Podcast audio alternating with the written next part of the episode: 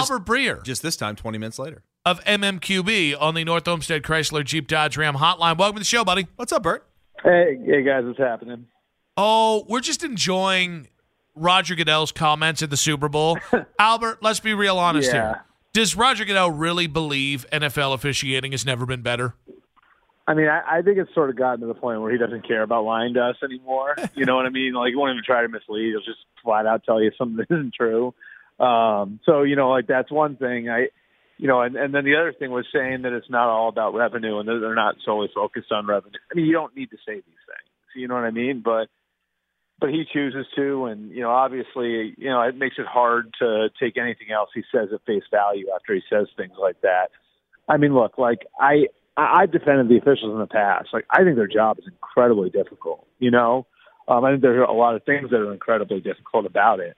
But I mean, this was not a good year for NFL officiating. And what makes it worse is the league's not doing everything it can with the technology that it has to try and fix the problem. So, you know, I, I think that there is certainly blame um, for the officials. I think there's blame for the league too. I think it's asinine that they're not held accountable the same way the players and coaches are. Um, and you know, again, like it, it the, the problem, the problem I think that, that that's that's out there related to all this stuff is, well, the ratings keep you know stay where they are, and you know, obviously the game is where it is, and it's still a great product, and um, so you know, it allows them to whistle past the graveyard and things like this. But I, I, I know this, like it I think it ruins the experience of watching a game for a lot of people in certain cases. And um, I certainly know the way teams, the way coaches, the way players talk about the officials privately because they can't say anything publicly. Albert, we were debating. We don't know this, but are these Yeah. officials full time now? Do they get benefits? Like, is this something they're doing year round? Well, they didn't want to be full time, so there are a few full time officials, but they didn't want to be full time because they want the ability to work outside um, of the of officiating, and because a lot of them do have like lucrative full time jobs. You know, they're lawyers and doctors and um, people who are really accomplished. You know, outside of the game, um, and they and and I know like their union had felt like. You know, if you force them to go full time, then a lot of guys are going to have to make a choice between, you know, what probably is a lucrative job somewhere else um, and officiating. And so um, that's, I think, part of the issue, you know, is sort of how you pay these guys, um, you know, and, and losing guys to networks. I know Roger said that that wasn't a problem today, but it actually has been a problem. Have lost guys um, to, to networks that are willing to pay them a lot more than the league will pay them to stay on the field. Um, so, yeah, I mean, I think that's certainly part of it. You know, it's, you sort of I think you get out of something when you invest in it, and whether it's through technology, what they're paying the officials, how they've structured officiating, um, it certainly doesn't feel like they've invested everything that they possibly can to try and get the thing right. And again, like I, I say that while acknowledging, with as big and fast as the athletes are on the field now, um, it's. I mean, I, I've seen what an NFL game looks like at field level. Dustin, you played in NFL games. Um, I don't know how anybody makes heads of ta- heads and tails of everything that's happening out there. How you can process absolutely everything that's happening out there. So I think it does make sense to try to give them as much help as you possibly can, and the league hasn't done that either. Albert Breer of the MMQB on the North Olmsted Chrysler Jeep Dodge Ram hotline. Um, we got into the conversation about how the Chiefs and Eagles, neither team really has had to play the villain role yet. And that, Yep. that got into a conversation about who is the NFL's uh, biggest villain right now from a team perspective. And Yeah. I, I, I sold it that I think it's the Browns. Would you agree? Because of Deshaun. Because of the, and the Yeah, contract. the contract, and Jimmy Haslam. The whole thing. Um. Yeah, I mean, I, I, yeah, you tend to think the villain has to be winning, right? Um. So That's a good point. the fact that they haven't won- they That's haven't a won in burn. a couple of years. I mean, that's kind of a toothless villain for right now. And I'm not saying they can't turn it around. 'cause I think they can turn it around pretty quickly and win. Um. Yeah. Yeah, I could see that. I mean, I think the Cowboys are always in a lot of people's eyes sort of the villain, right?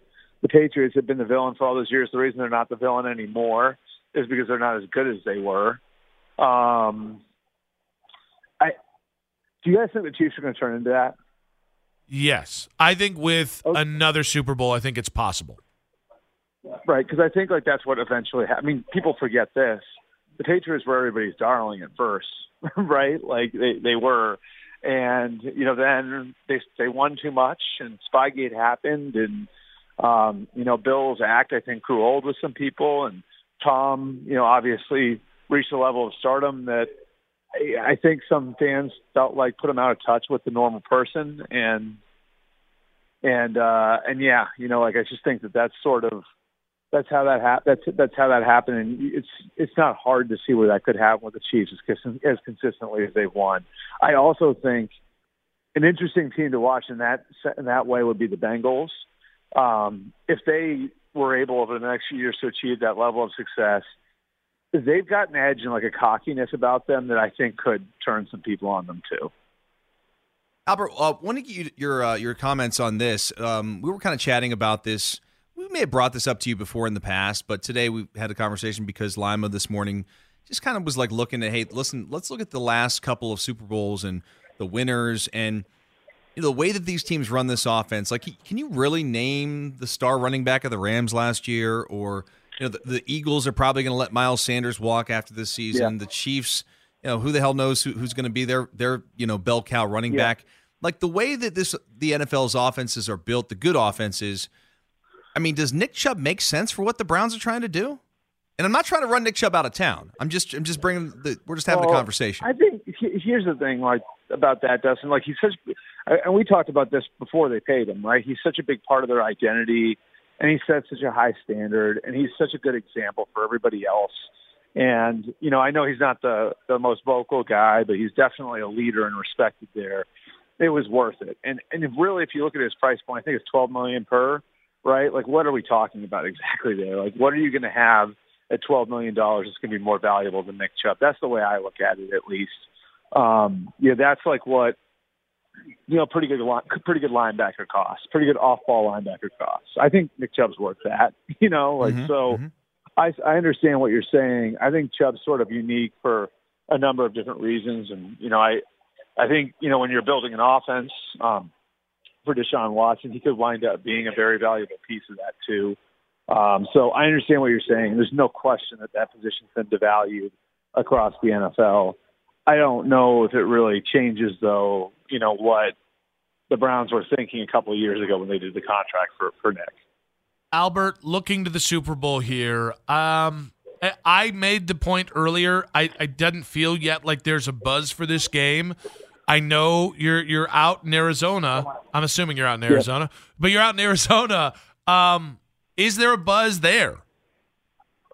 Not really, but I mean, like I think that that's I don't know. You know it, the weird thing is we haven't had a regular Super Bowl in a while. Like last year, the teams got in like teams got the teams got in early, but um, but like the Bengals and you know I just felt like that was still sort of in COVID. You know, the Rams were at their home facility, and then obviously the 2021 Super Bowl, the 2020 season, the the Bucs and the Chiefs was all weird. So it's been three years since we've had a normal one, and um, I, I feel like Thursday is sort of when things start to pick up a little bit. So, you know, I think that's coming. I, I, I think the other part of it too, um, you know, from a buzz standpoint and everything else, we're sort of used to these teams. You know, like the Eagles were here five years ago. Now it's a totally different team, but you know, the Eagles have sort of been consistently a part of the mix outside of the one year where they where the bottom fell out on them.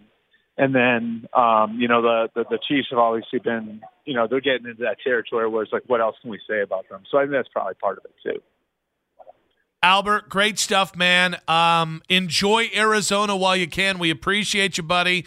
And uh, gosh, uh, I can't believe the end of the season's here. I know, I know. Well, not soon enough, you ask me. but, it's been a long like year, a buddy. If I say that, right? Right. nah, not at all. Be good, buddy. Uh, thanks, Albert. All right, thanks, guys. We get it. Attention spans just aren't what they used to be. Heads in social media and eyes on Netflix. But what do people do with their ears? Well, for one, they're listening to audio. Americans spend 4.4 hours with audio every day. Oh, and you want the proof? Well, you just sat through this ad that's now approaching 30 seconds. What could you say to a potential customer in 30 seconds? Let Audacy put together a media plan tailor made for your unique marketing needs. Advertise with Audacy. Visit ads.audacy.com.